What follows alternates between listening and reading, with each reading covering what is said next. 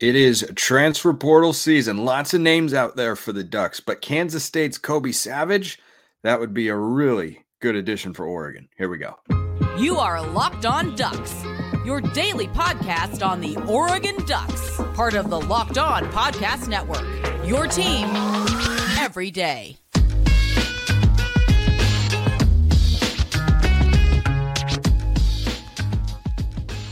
Yes, it is that time once again for Locked On Ducks. I'm your host, Spencer McLaughlin. Thank you so much for making this your first listen or your first view of the day. Part of the Locked On Podcast Network, your team every day, and your number one source to stay up to date with the Ducks. If you have not already, like, comment, subscribe, rate, review, please, and thank you wherever you listen to or watch this show, which today is brought to you by Prize Picks.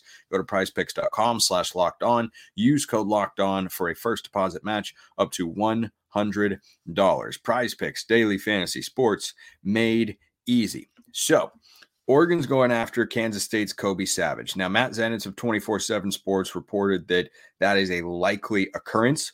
He has not officially committed yet, but it looks like he is going to. Running back Jay Harris from Northwest Missouri State did. I'm going to talk about him more on uh, tomorrow's show because we got a few things to catch up on first. But Savage is a guy that Oregon would really love to get. So safety is a position that Oregon needs to fill in the portal right now. And there are guys waiting in the wings that could be good players. Your Kodi DeCambras, Tyler Turners, Aaron Flowers coming in as a true freshman with a lot of accolades out of high school. But Kobe Savage is exactly the sort of guy that you want to add in the portal for a unit that lost two starters this year and another consistent contributor. Steve Stephens and Evan Williams, Williams was uh, an all conference performer this year. Stephens is just, you know, a, a, real solid veteran. Nothing exceptional, but has been really solid for the Ducks the last few seasons. Daymon David was a guy who, you know, former four star recruit, didn't play a lot, mostly mop up duty, could have been poised for a jump. He's in the transfer portal. Bryan Addison started last year, played less this year. He's in the transfer portal. So that's four names from one position group that Oregon has lost. And Kobe Savage is a guy who fills an immediate need because of all of those losses. And I think that, you know, the safety position is one that Oregon got better production out of this year. I think there can still be more. And, and Savage is a guy who plays at a high level. So each of the last two years, he has been an all Big 12 conference selection. Now, is a defensive selection out of the Big 12 worth as much as a defensive all conference selection in the SEC? No, probably not. Is it still a sign that he's a good player? Yes. I mean, you look at what Evan Williams did this year. I know he had, you know, the moment against uh, Washington and Seattle where he wasn't in a great spot, but Evan Williams had a great season for Oregon.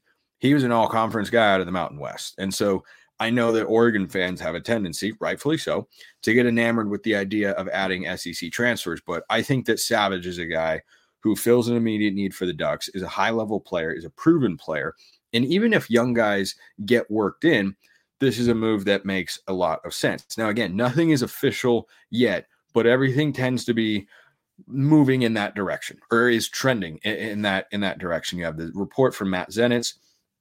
Uh, I, have heard from some other people that, that this move is going to happen as well. So when that becomes official, I think that'll be a good thing for the Ducks. Maybe they're waiting for National Signing Day and such, but I heard a stat from uh, Josh Pate recently on his show. He said that of the top like 250 or top 100, 150 players in the country or something like that, 95% have already verbally committed.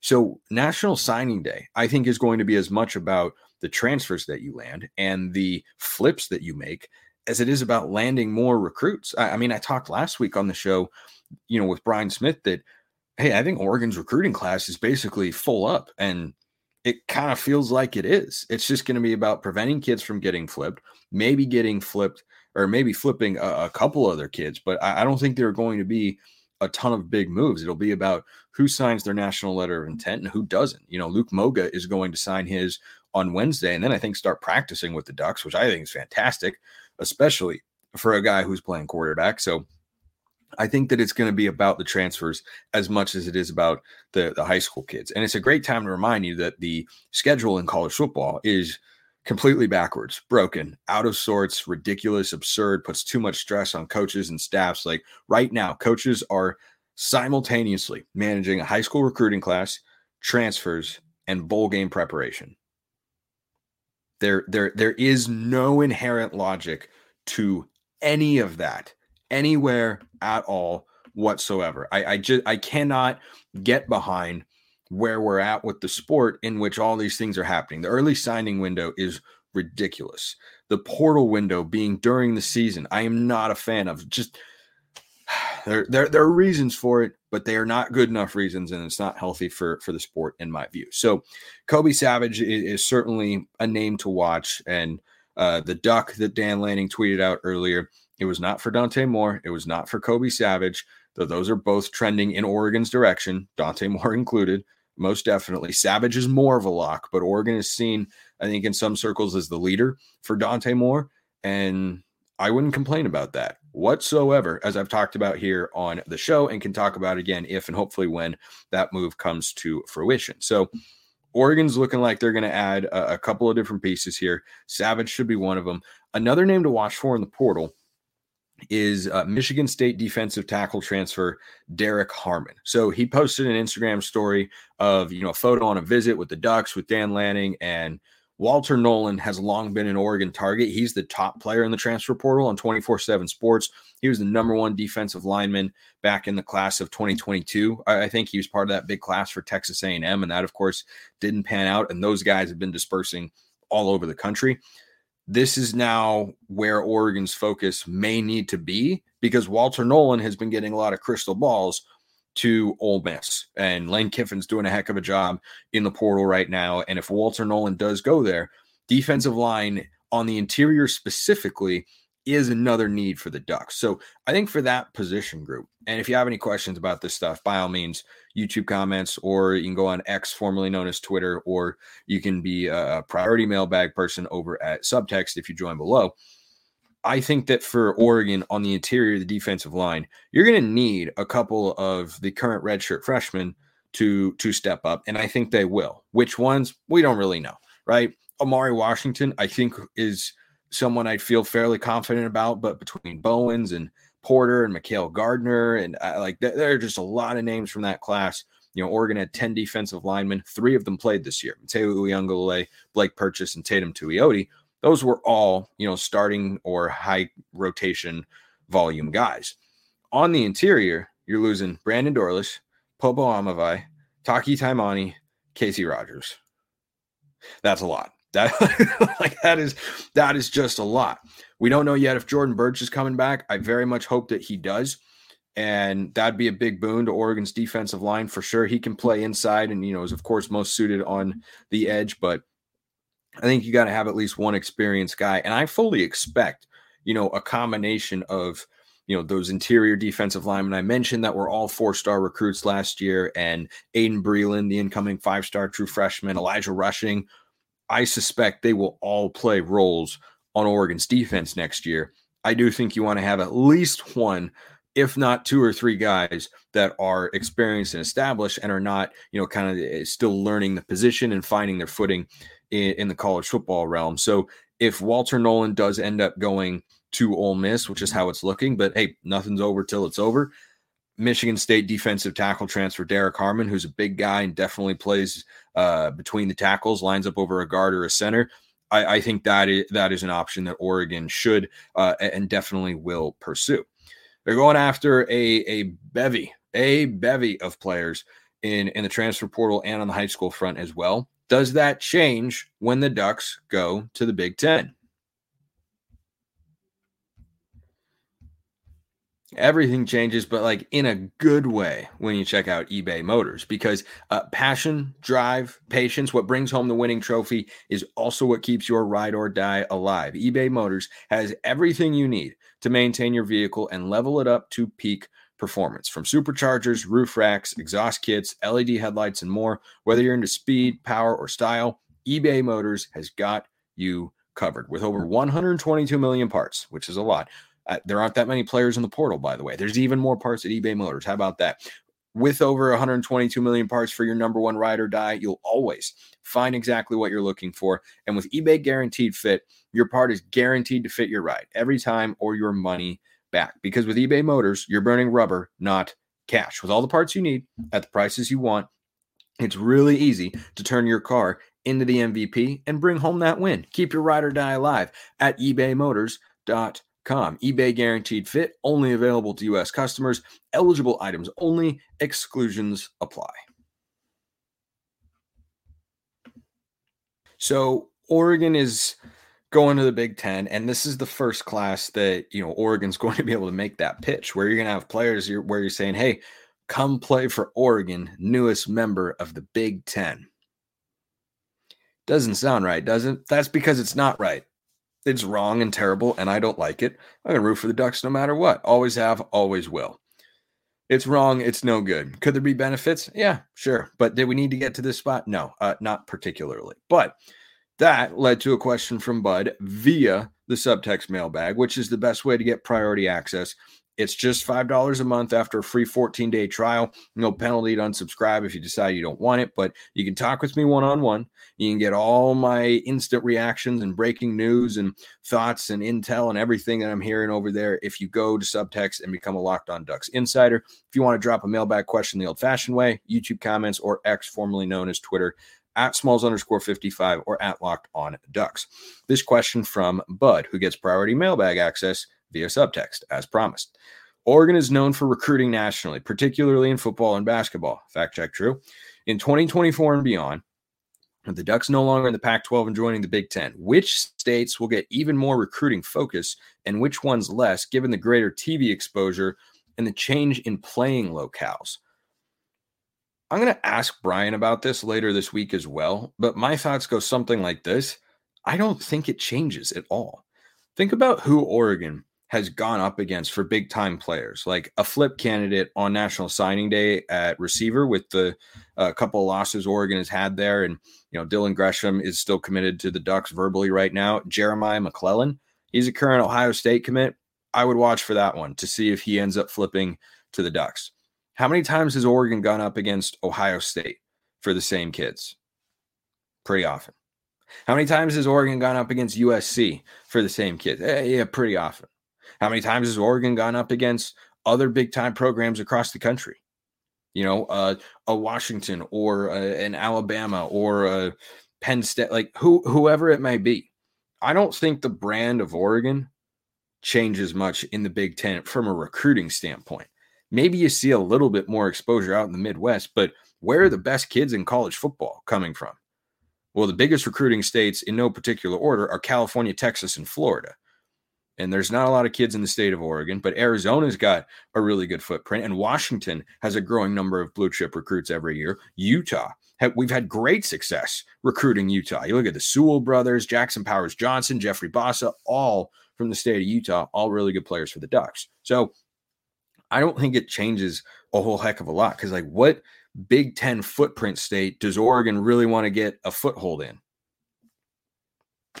I mean, Michigan maybe, but Oregon had Dante Moore committed and might be getting it back here shortly. I think the Ducks are already able to recruit nationally. And does it provide a big boost? I, I mean, it could provide a boost being in the Big Ten rather than being in, you know, a Pac 10 without USC and UCLA.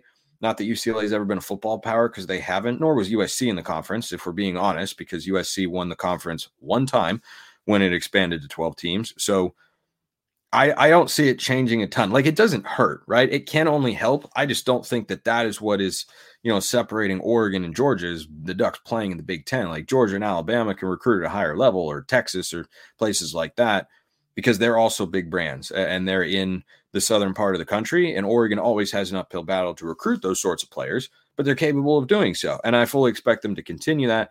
I don't think that much changes. I don't think we're suddenly going to have, you know, half a dozen players every year from the Midwest, whereas, you know, right now we only have a, a couple every now and then. Like Oregon's still going to focus on California. Oregon's still going to go into Texas a lot. Oregon's still going to hit Arizona, Washington, Utah pretty hard. And every now and then they'll pull a kid from the East Coast. I think that stays pretty much the same. Good question, though. There's another one from Subtext. Question for you, sir. What is stopping the richest football programs like Texas, Texas A&M, or even Oregon from offering the top 25 recruits and the top 25 transfer players NIL deals so big they can't refuse it and they completely take over the top players? NIL currently has no spending limits, no restrictions, no guardrails. It's just a matter of time before one or two teams decide to just dominate every top player? Interesting question here, friend. Let's dive into it.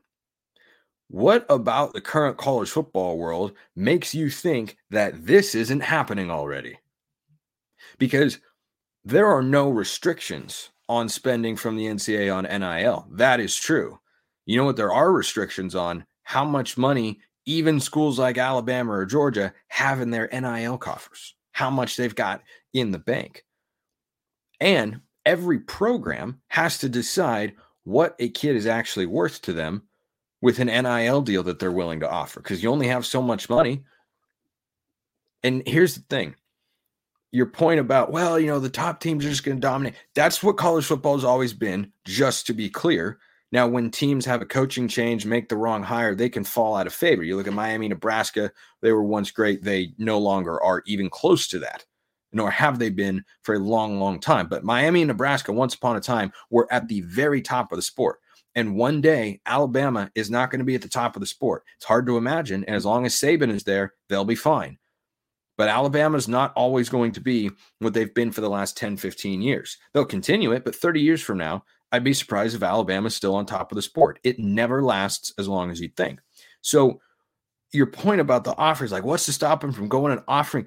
They all have offer sheets that look really similar. The top 10, 15, 20 players, the top 20 players in the country, Oregon's offered most of them. Getting on a kid's radar is about more than NIL for some of them. For some of them, that's all they care about now. And they just make that decision based on finances, which I don't think is in their best interests to do so, but I understand why they are coming from that particular perspective sometimes. So I get that. But for those kids, if you know Oregon offers you an NIL deal of you know $100,000 and Alabama is able to offer you that as well, well now how are you going to decide?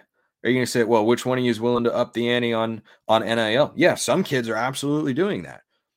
But those kids who are the top recruits have always been highly coveted and are getting ridiculous offers that to some people seem impossible to refuse, but they're actually not because they have other offers of a similar caliber, right? Alabama is making a strong financial pitch for a kid. So's Oregon, so's Ohio State, so's Michigan, so's Florida State, so's Texas. Everybody is making that. You have to find other ways to differentiate yourself. And I think that comes down to the relationship you can establish between a kid and a coaching staff or a particular assistant or maybe the head coach. So, you know, every team, including Alabama and Georgia, would love to just go get the top 20, 25 players. And they've got the money to pay them all in NIL, eh, you know, as much as they could get anywhere else. But guess what? There are a lot of factors that go into a kid's recruitment. And just saying, well, I'm, you know, let's just go build the super team and whatnot it sounds easy in theory, but there are so many schools and so many programs that can make a variety of pitches, and there's so many factors in play. It's not going to happen. You're not going to have it play out like that.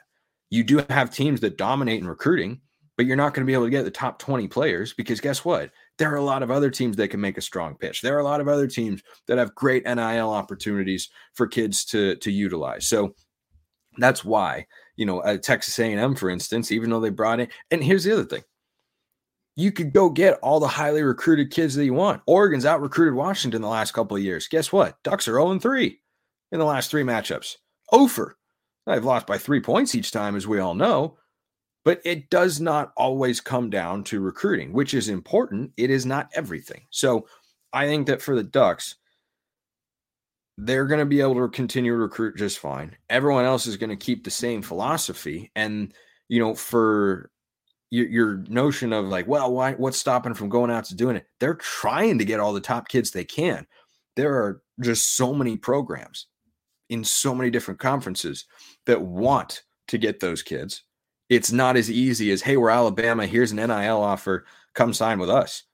Bama's got to work to recruit kids too. Georgia's got to work to recruit kids too. They work a lot harder. Their on field success makes it easier but it's not as easy as hey we're this team offering you and we're the only big time team that you could possibly want to go to play for there's playing time factors proximity to home relationship with coaches you know there could be a school component as well for some of these kids certainly not uh, quite as many i think that you know have nfl aspirations but ability to get players to the nfl it all comes into play and that's why it doesn't uh, why it doesn't go like that. But good question, and we got more to get to.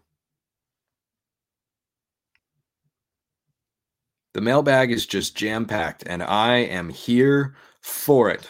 Tightly packed, like as my statement expressed, jam into a mason jar. Homemade, maybe like a little Oregon blackberry jam. That's where I'm recording today's show from, by the way. I'm sure those of you on YouTube have noticed that I am not in uh, my normal setup.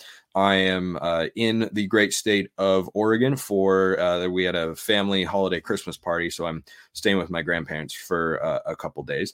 Hence the room, and I'm sure some of you perhaps even picked up on that based on the pillow that's right there in the corner. So that is indeed uh, where I am. First time I've ever done a show from here. Have not done that before. New environment. Hopefully, it's going well for you on the other end. Three questions to wrap up today's show. Spencer, maybe it's too late for this question, but if you, that's me, We're putting together a college football team, would you take Bo Nix, Michael Penix, Jayden Daniels, Cam Ward, Caleb Williams, or Dillon Gabriel? Note, I did not say best for the current Duck team. This is you starting a new team, and your first player is the quarterback. Who would you want to build a team around? This is a great question. I'm you can make a case for I don't know that you could make a case for taking uh Dillon Gabriel or Cam Ward over the other guys. This may not be as popular in Oregon circles. I would go with Caleb Williams. I, I think that that guy's talent is just so immense. And I love Bo Nix and what he can do. But if I were starting a team, the sort of offense that I would, you know, want to run if I were a head football coach, Caleb Williams can do everything that Bo Nix can. And as if he had, you know, the coaching that Bo Nix had, and I think Caleb Williams had some uh, some great coaching with Lincoln Riley over at USC. But if you put Caleb Williams in Will Stein's offense this past year, I think he puts up perhaps even better numbers. Now, he has some different characteristics, like he doesn't protect the ball as well as Bo Nix. Imagine saying that statement in 2021. A potential number one overall pick in the NFL draft doesn't protect the ball as well as Bo Nix. Oh, how times can change. But that's kind of my point. Just because a guy has been one thing at his current stop does not mean he's always destined to be that. And I think that Caleb Williams was running around a lot this year. His offensive line, like low key, stunk and he was under duress. His defense was horrible. They didn't play complementary football, and he suffered from Superman syndrome. He was trying too hard to make a bunch of plays because he had to, because the rest of the team was terrible. If you took you, Caleb Williams off that USC team, they're under 500, 1000%. So uh, I, I, would have Caleb Williams up there very high. I would go Bo Nix for the mobility component over uh, Penix, I'd probably go Penix or Daniels. It depends on who my offensive coordinator is, but yeah, I, I would go with Caleb Williams. Uh, he he'd he'd be my first pick among that group. All you know, you can build a great team around any of those guys, but Caleb would be my my number one. Monica asks, "Hi Spence, may I call you Spence?" You absolutely can. I have gone by many a nicknames over the years in my life. Smalls, of course, being one of them. Uh, amongst my friends, I rarely go by Spencer, uh, actually. So I consider you my friend. So you, of course, may call me Spence. I'm wondering about Patrick Herbert. Will he be playing this upcoming season? Daily reader slash go ducks. Well, first of all, Monica, very much appreciate you out there. Second of all, I fully expect Patrick Herbert to be back next year. So he played a little bit as a sophomore, was kind of the number four tight end. And the Ducks needed him to take a big jump this year, and he did. So he just mm-hmm. wrapped up his junior season. He's got one more year of eligibility. I do not believe he's going to the NFL. And the need for Oregon to potentially add a transfer at tight end, I think, is dependent upon what Terrance Ferguson does. Because if T Ferg decides to go to the NFL, a transfer tight end could be prudent, though not vital. I thought that Herbert looked as healthy as he ever has and as physically capable as he has in his Oregon career the entire season. He had some great blocks. He's a great pass catcher. I love having Patrick Herbert there. I am very high on Kenyon Sadiq. You're talking about pop players from the 2023 class for next year. Kenyon Sadiq would be one of my picks. If our top two tight ends are Patrick Herbert and Kenyon Sadiq, I don't think that that is an insufficient tight end room at all. I think you've got an experienced veteran and you've got a promising young up and comer. And Herbert is not as big of an NFL prospect as Terrance Ferguson is.